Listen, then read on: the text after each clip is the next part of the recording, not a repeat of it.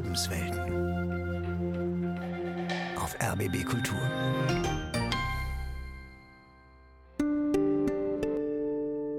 Sie hat sich dagegen gewehrt und dann meinte der Vater, wenn du ihn nicht heiratest, bringen wir dich um. Und wir haben das natürlich ernst genommen, aber wir haben niemals daran gedacht, dass der eigene Vater sie tötet. Wir gehen davon aus, dass viele, die Opfer von sogenannten Ehrenmorden werden, dass die vorher zwangsverheiratet wurden. Dann habe ich gesagt, warum muss meine Tochter meine Ehre schützen? Warum muss meine Frau für meine Ehre gerade stehen?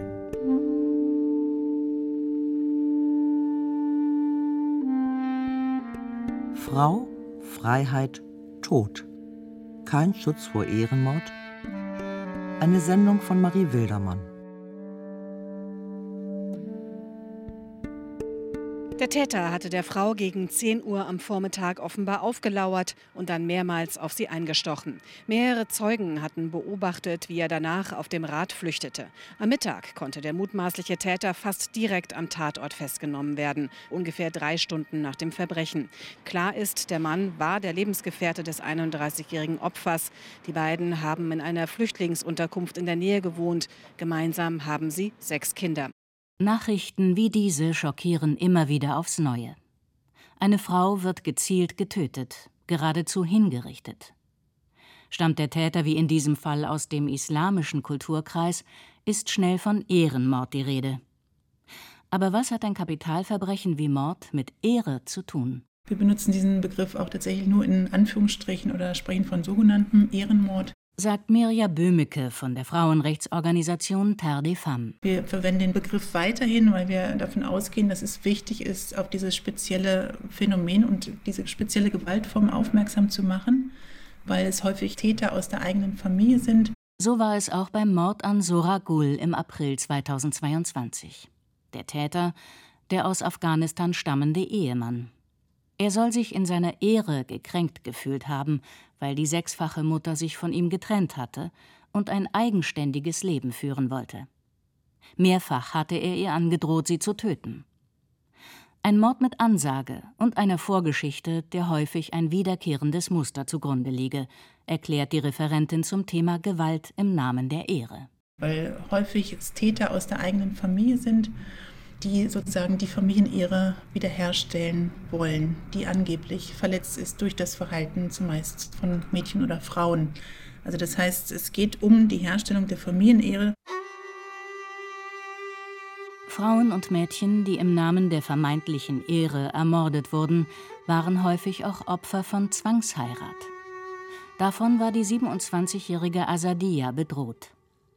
Asadia ist ein Pseudonym, Weder ihren richtigen Namen noch ihren Wohnort darf die junge Frau mit den langen dunklen Haaren preisgeben. Wir treffen uns in einem Café in einer deutschen Großstadt. Unablässig scannen ihre hellen, wachen Augen die Umgebung. Meine Eltern kommen aus der Osttürkei. Wir sind Jesiden und ich bin in einer Kleinstadt aufgewachsen in Deutschland. Wo kann ich leider nicht sagen, weil ich halt anonym lebe. Asadia ist mit acht Geschwistern aufgewachsen. Der Vater sei despotisch und gewalttätig gewesen, fast täglich habe er die Kinder und die Mutter geschlagen. Zwei ihrer Brüder hätten sie jahrelang sexuell missbraucht, erzählt sie. Mit der Mutter oder den Schwestern hat sie nicht darüber gesprochen. Undenkbar. Alle hätten ihr unterstellt, dass sie lügt. Auch in der Schule vertraut sie sich niemandem an. Nachdem die älteren Schwestern schon verheiratet worden sind, droht auch ihr die Zwangsverheiratung. Der Unterschied zwischen meinen Geschwistern und mir ist es, ich wusste schon immer, ich will von zu Hause gehen. Ich wusste, ich will nicht einen Jesiden heiraten, weil ich ja lesbisch bin. Und ich wusste, dass ich niemals so leben könnte, wie die das von mir erwarten. Also keinen Mann heiraten, der mich dann schlägt, der mich unterdrückt und dass ich nur Hausfrau und Mutter werde, das konnte ich halt nicht. Und meine Geschwister wollten das halt so oder wussten, okay, die haben keine andere Wahl. Weil wir wussten, machen wir das so nicht, werden wir halt umgebracht. Und deswegen haben die sich halt damit abgefunden und meinten, lieber machen sie das, als umgebracht zu werden. Mit 16 hat Asadia sich das erste Mal in ein Mädchen verliebt. Mit 19 hatte sie ihre erste Freundin. Dass sie lesbisch ist, vertraut die junge Frau niemandem an. Wenn es jemand aus der Familie oder der Verwandtschaft erfahren hätte, dann wäre ich tot. Also entweder sie hätte mich zwangsverheiratet, damit ich wieder normal werde, oder halt mich umgebracht. Also für die Jesiden gibt es sowas nicht und das ist tabu. In welcher Gefahr sie ist, wird Asadia bewusst, als ihre Cousine getötet wird. Auch sie sollte verheiratet werden. Aber sie hat sich dagegen gewehrt und dann meinte der Vater, wenn du ihn nicht heiratest, bringen wir dich um. Und wir haben das natürlich ernst genommen, aber wir hätten niemals daran gedacht, dass der eigene Vater sie tötet. Und daraufhin hat sie gesagt, sie will ihn nicht heiraten, sie will entscheiden, wen sie heiratet. Und daraufhin hat er sie dann verschleppt, entführt halt und in der Türkei halt umgebracht. Wir befürchten, dass diejenigen, die sich angeblich falsch verhalten haben, dass die gegebenenfalls auch ins Ausland verschleppt werden und dort umgebracht werden, weil die Gesetzgebung in anderen Ländern nicht unbedingt genau dieselbe Gesetzgebung ist. Es kann sein, dass die Mörder eine sehr viel geringere Strafe bekommen, beziehungsweise dass der Mord als ein Unfall getarnt wird und eventuell nicht weiter recherchiert wird.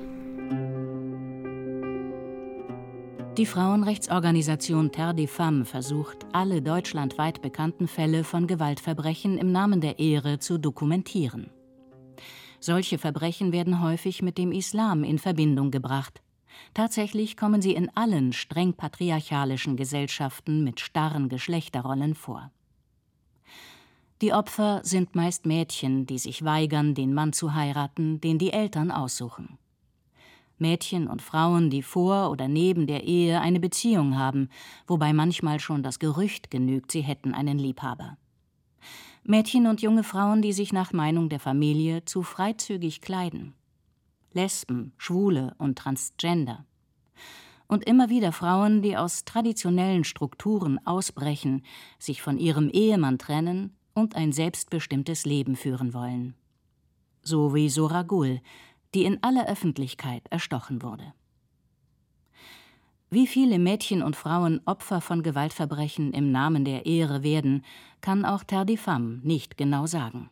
Also es gibt keine offiziellen Statistiken, einfach deshalb, weil es nicht in der Polizeistatistik auftaucht, das Thema Ehrenmord. Deswegen machen wir eben diese Recherchen, das sind aber lediglich Zeitungsrecherchen. Nach dieser Erhebung wird in Deutschland, statistisch gesehen, jeden Monat ein Mensch im Namen der Ehre getötet.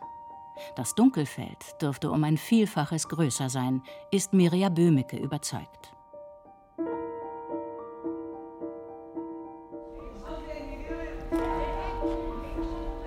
Eine besonders kritische Zeit für Mädchen aus patriarchalischen Einwandererfamilien sind die Sommerferien. Schülerinnen, die in Deutschland aufgewachsen sind, werden häufig ohne Ankündigung in die Herkunftsländer der Eltern gebracht, damit sie dort verheiratet werden. Oft sind die Teenager erst 14, 15 oder 16 Jahre alt. Und dann werden die abgemeldet hier, gerade wenn es Minderjährige sind. Man sagt dann, naja, man ist ins andere Land gezogen oder das Mädchen möchte schon mal mit der Schule im Herkunftsland anfangen und die Eltern ziehen dann ein halbes Jahr später nach. Und wenn es da vorher keine Auffälligkeiten gab, wird da nicht weiter nachrecherchiert werden. Ne? Dann ist bei der Lehrerin vielleicht irgendwie ein komisches Gefühl, aber sie kann das nicht beweisen. Sie kann auch die Polizei nicht einschalten, weil sie keine Beweise hat. Es gibt dann die Nachfragen natürlich, was macht das Mädchen da? Kann es die Schule fortsetzen? Und die war doch gut in der Schule. Carola Freudenberg ist Lehrerin an einer Berliner Schule mit einem großen Einzugsgebiet. Ja, da gibt es dann keine richtigen Antworten, aber die Antworten lassen dann darauf schließen, dass da eher eine Zwangsverheiratung dahinter steht. Wir haben es auch schon so gehabt, dass wir dann auch wussten, bei einer Schülerin, die wurde nach Kurdistan gebracht ein ganz tolles Mädchen, damals mit 15, knapp 15. Und die Cousine ging weiter bei uns auf die Schule und die hat dann erzählt, dass ihre Cousine mit einem älteren Mann mit vier kleinen Kindern, also einem Witwer, verheiratet wurde, der eine Frau brauchte für die Kinder. Zusammen mit der Berliner Polizei hat die Frauenrechtsorganisation Terre des Femmes daher vor den Sommerferien eine Aufklärungskampagne in Berliner Schulen durchgeführt. In der sogenannten Weißen Woche in Anspielung auf das Hochzeitskleid, gingen Terre des Femmes Mitarbeiterinnen und eine Polizeibeamtin unangekündigt in Schulklassen, um über Zwangsheirat aufzuklären. Marina Neumann ist eine der Polizistinnen vom Arbeitsgebiet interkultureller Aufgaben.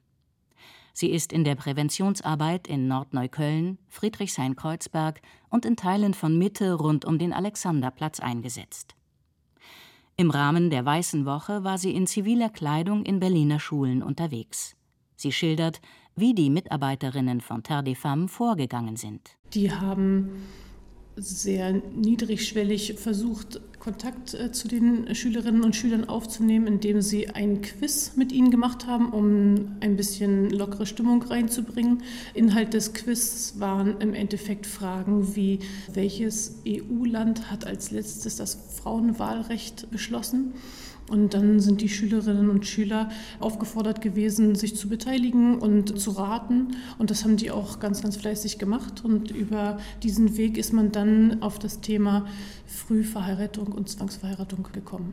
Dabei wurden die Schülerinnen und Schüler nicht direkt gefragt, ob sie selbst betroffen sind, sondern ob sie das Problem vielleicht aus dem Freundeskreis kennen. Und im Endeffekt war es dann so, dass doch sehr rege die Schülerinnen und Schüler mitgemacht haben. Die haben ihre Erfahrungen sehr wohl geteilt. Die haben gesagt, in der Nachbarschaft, im Freundeskreis, ich kenne eins, zwei, drei Mädchen, denen das schon passiert ist.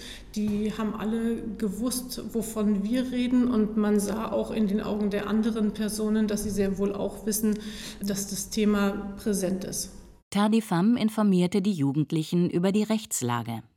Etwa, dass in Deutschland Zwangsheiraten verboten sind und eine Ehe erst ab 18 geschlossen werden darf. Oder wie sie Kontakt zu Beratungsstellen und Frauenhäusern aufnehmen können. Marina Neumann wiederum klärte über verschiedene Maßnahmen auf, wie die Polizei in akuten Fällen helfen kann. Wenn es jetzt wirklich darum geht, übermorgen geht der Flieger, ich habe die Befürchtung, dass ich da verheiratet werde und nicht wieder zurückkomme, dann raten wir schon, dass man dann auch nicht fliegt. Und das ist sicherlich auch nicht ganz einfach. Man hat dann sozusagen die Möglichkeit, im Vorfeld das natürlich anzusprechen. Wenn das nicht funktioniert, dann könnte man spätestens am Flughafen der Bundespolizei vielleicht einen Tipp geben oder sich einen Löffel in den Strumpf packen, damit das dann piept und man rausgenommen wird, um dann zu sagen, ich habe die Befürchtung, dass ich verheiratet werde, dass ich nicht wieder zurückkomme und dass man sozusagen dann diesen Abflug verhindert. Natürlich muss eine arrangierte Ehe und selbst eine Zwangsheirat nicht so schrecklich enden wie im Fall der ermordeten Afghanin Soragul. Aber viele Schülerinnen verkennen das Gefahrenpotenzial, sagt die Polizistin Marina Neumann. Es wurde auch von Femme mit angesprochen, dass eine Verheiratung, die am Anfang vielleicht gut sein mag, oder ein Mädchen äußerte auch, ja, dann ist ja nicht so schlimm, da muss man auch nicht arbeiten gehen, dann wird ja für einen gesorgt. Welche Folgen das so noch haben könnte, das ist dann auch im Rahmen des Workshops im Endeffekt thematisiert worden. Für manche Jugendliche ist es in Ordnung, wenn die Eltern den Ehepartner aussuchen vor allem wenn arrangierte Ehen und traditionelle Rollenverteilung in ihrem Umfeld der Normalfall sind. Sie stellen die Entscheidung der Eltern nicht in Frage.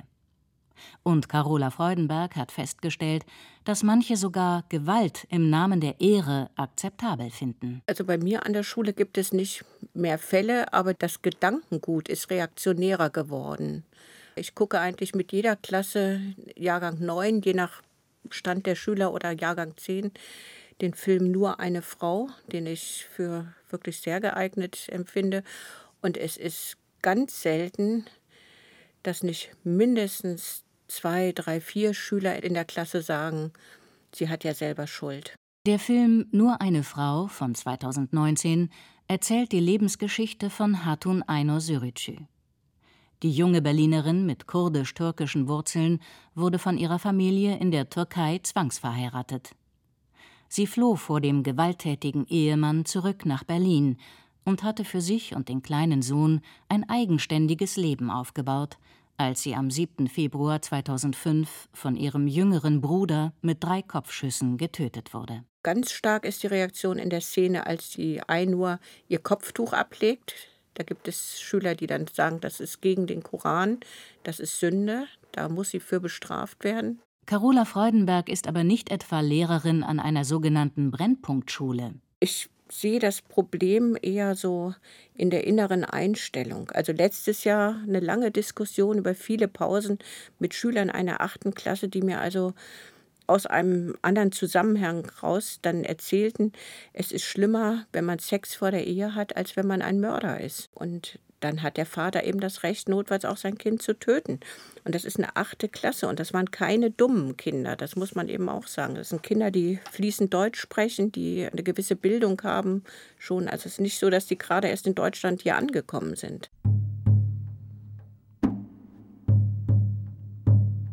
Mit der Flüchtlingskrise ist die Zahl der Menschen, die in Deutschland einen Asylantrag stellen, sprunghaft angestiegen. Allein in den Jahren 2015 und 2016 waren es über eine Million. Viele davon sind aus Syrien und Afghanistan geflohen. Haben Gewaltverbrechen im Namen der Ehre seitdem zugenommen? Experten halten es für naheliegend, denn mit Ausnahme der Ukraine-Flüchtlinge kamen überwiegend Menschen aus islamischen, patriarchalisch geprägten Ländern.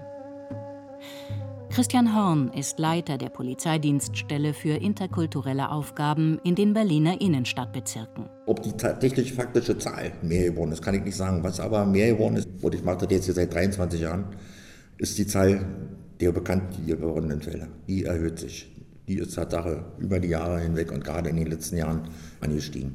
Denn das sind mehrheitlich diejenigen, die da an uns herantreten. Das sind nicht unbedingt die Mädchen, die 13-Jährigen, die wissen gar nicht, dass es uns gibt. Die wissen auch nicht, dass es ein Fall für die Polizei sein könnte. Zwangsverheiratung, Straftat, das ist denen alle nicht bekannt, aber die Schulen wissen das oder andere, die mit den Mädchen Kontakt haben, die treten an uns dann heran. Und da glaube ich schon, dass habe ich den Eindruck, die Sensibilität ein bisschen höher ist, sodass uns mehr Fälle heutzutage bekannt werden als noch vor, sagen wir mal, vier, fünf, sechs Jahren. Und wie kann es gelingen, Mädchen und Jungen effektiver vor Zwangsheirat und möglichen Eheverbrechen zu schützen? Ich denke, dass es unendlich wichtig ist, dass die Präventionsarbeit schon in der Schule beginnt. Sagt Mirja Böhmecke von Femmes. Dass gesagt wird, eine Frau muss sich anständig verhalten, wenn sie sich wie eine Schlampe ansieht, muss sie sich auch nicht wundern, ne, dass irgendwas passiert. Und ähm, da muss man einfach wirklich ganz, ganz viel Präventionsarbeit leisten. Und Lehrkräfte, Schulsozialarbeiterinnen, die wissen gar nicht mehr, wo sie anfangen sollen. Also die brauchen einfach viel, viel mehr Unterstützung personell, aber auch, dass sie ja, Schulungen bekommen dass sie wissen, was sind die ersten Schritte, wie kann ich Betroffenen helfen, die von Zwangsverhärtung betroffen sind. Man braucht ein Gesamtkonzept für die Berliner Schulen. Fordert die Lehrerin Carola Freudenberg.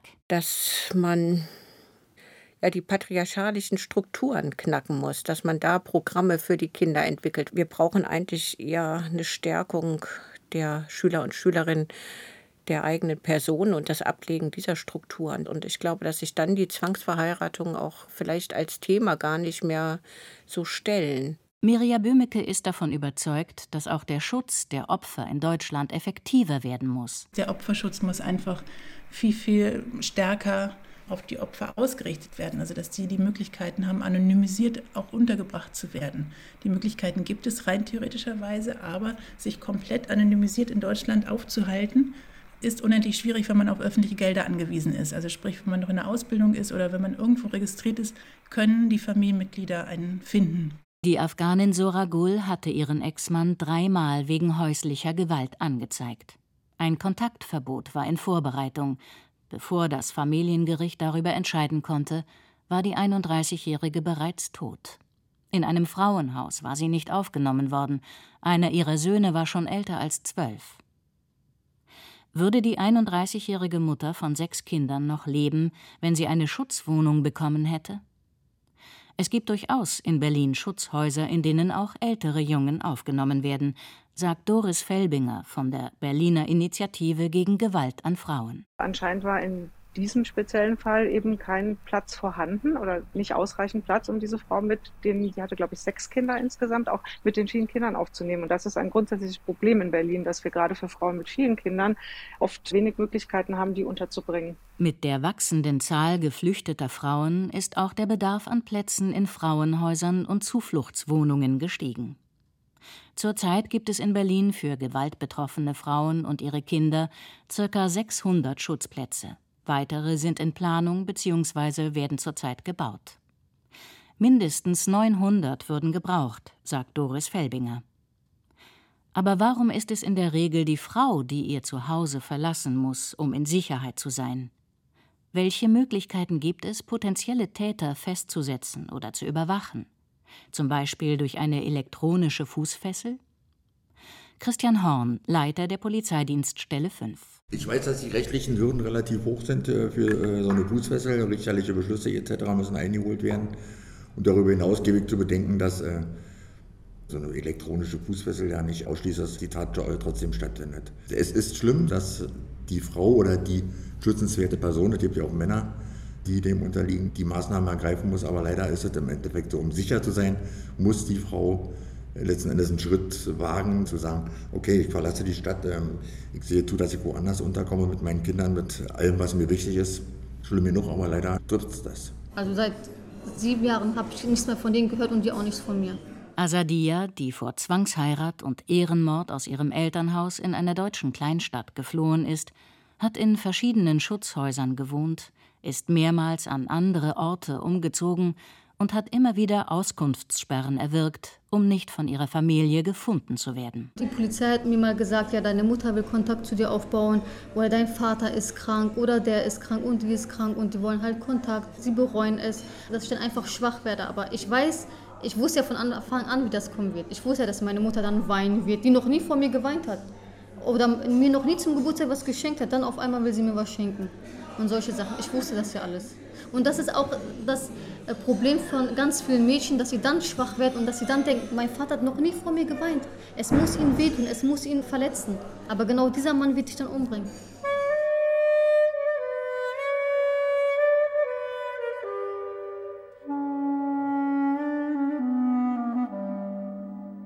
Diejenigen, die ihre Kinder zwangsverheiraten, denken, dass sie das Beste für ihre Kinder tun, weil sie sagen, meine Eltern haben auch versucht, für mich das Beste zu tun. Kasım Erdogan, der mit dem türkischen Präsidenten weder verwandt ist noch sonst Gemeinsamkeiten teilt, wie er sagt, leitet seit 2007 eine Beratungsstelle für Männer in Berlin-Neukölln. Der Psychologe hilft ihnen, sich kritisch mit dem eigenen Gewaltpotenzial auseinanderzusetzen. Was ist Gewalt? Gewalt ist das Produkt, das Endprodukt der Enttäuschung, Kränkung, Verzweiflung. Wenn die Menschen keine geeigneten Werkzeuge und Ersatzteile in den Händen haben, stehen sie zwischen Baum und Borke und setzen Gewalt ein. Kasim Erdogan macht den Männern klar, dass Gewalt die Dinge nie zum Guten verändert. Und dann habe ich die Frage gestellt, haben Frauen, Mütter, Kinder, junge Menschen keine Ehre? Haben sie keine Würde, keinen Stolz? Warum muss meine Tochter meine Ehre schützen? Warum muss meine Frau für meine Ehre gerade stehen? Gemeinsam hinterfragen sie den Begriff der Ehre. Und die Antworten, die kamen, waren immer gleich. Ehre ist, was meine Vorfahren mir gesagt haben. Und was haben sie dir gesagt? Ja, du bist ein Mann, du hast Ehre. Was mein Onkel Hassan mir erzählt hat. Mein Sohn achte auf deine Ehre. Wir konnten dann feststellen gemeinsam, dass das ein Begriff ist, der innen hohl ist. Obwohl der 70-Jährige für sein Engagement immer wieder ausgezeichnet wurde und als anerkannter Experte für Integration gilt, ist seine Selbsthilfegruppe für türkische Männer deutschlandweit die einzige geblieben. Kasım Erdogan ist überzeugt, wenn es eine flächendeckende Gewaltpräventionsarbeit gäbe, sehe die Situation in Berlin anders aus. Wir diskutieren seit 45 Jahren über bestimmte Themen, über Männer, über Väter. Aber der Handlungsteil ist zu kurz gekommen. Warum haben wir jetzt in Berlin nicht in jedem Bezirk ein Angebot für Väter und Männer? Nur so ist eine Veränderung möglich, dass man mit denen spricht und thematisiert. Und die Politik muss die Rahmenbedingungen dafür schaffen. Wir haben wunderbare, vielleicht 50, 60 Familienzentren in Berlin jetzt. Es sind Gott sei Dank für Frauen und Mädchen wunderbare Angebote dort. Für Männer und Väter gibt es kein einziges Angebot. Unter Franziska Giffey war der Ausbau der Väterarbeit beschlossen worden. Passiert ist nichts. Auch die Imame in den Moscheen tragen häufig nicht zu einer Lösung bei, sagt Kasim Erdogan. Manche sind eindeutig Teil des Problems oder der Probleme. Es gibt manche Imame, die zeitgemäß denken und handeln. Sie sind für eine Zusammenarbeit bereit. Es gibt aber manche Moscheen, die sind gar nicht bereit, zusammenzuarbeiten oder sie leugnen die Probleme. Enorme Defizite sieht Kasim Erdogan auch in der Arbeit mit Geflüchteten. Ein paar Module zum Thema Gleichberechtigung im verpflichtenden Integrationskurs reichten bei weitem nicht aus, um männlichen Geflüchteten aus patriarchalischen Kulturkreisen die grundlegenden Werte und Regeln des Lebens in Deutschland zu erklären. Es fehlten klare Handlungsanleitungen, Aufklärung über Rechte, Pflichten, aber auch Sanktionen. Der Schutz der Opfer muss effektiver werden, mit ausreichend Schutzwohnungen und Schutzeinrichtungen und der Möglichkeit eines Opferschutzes Leid, wie ihn Terre des Femmes fordert. Das heißt, dass die Personen noch bevor etwas passiert, die Möglichkeit haben, in eine Art Schutzprogramm reinzukommen, wo sie definitiv mit Namensänderung etc. geschützt werden vor ihrer eigenen Familie. All das wird die sogenannten Ehrverbrechen nicht aus der Welt schaffen aber es wird die Situation für einzelne Betroffene verbessern. Auch wenn es ein schwerer Weg war und ist, für die Deutsch-Türkin Asadia war die Anonymität die einzige Möglichkeit zu überleben. Zusammen mit der Autorin Koschka Linkerhand hat sie ein Buch über ihre Geschichte geschrieben. Titel Um mein Leben. Sie hat eine eigene Wohnung und macht eine Ausbildung zur Kfz-Mechatronikerin und sie berät andere Mädchen, die von Ehrverbrechen bedroht sind. Dabei verschweigt sie nicht, dass die Freiheit einen hohen Preis haben kann. Frau, Freiheit, Tod. Kein Schutz vor Ehrenmord? Sie hörten eine Sendung von Marie Wildermann. Es sprach Uta Maria Torp. Ton Nina Kluge. Redaktion Anne Winter. Regie Roman Ruthardt.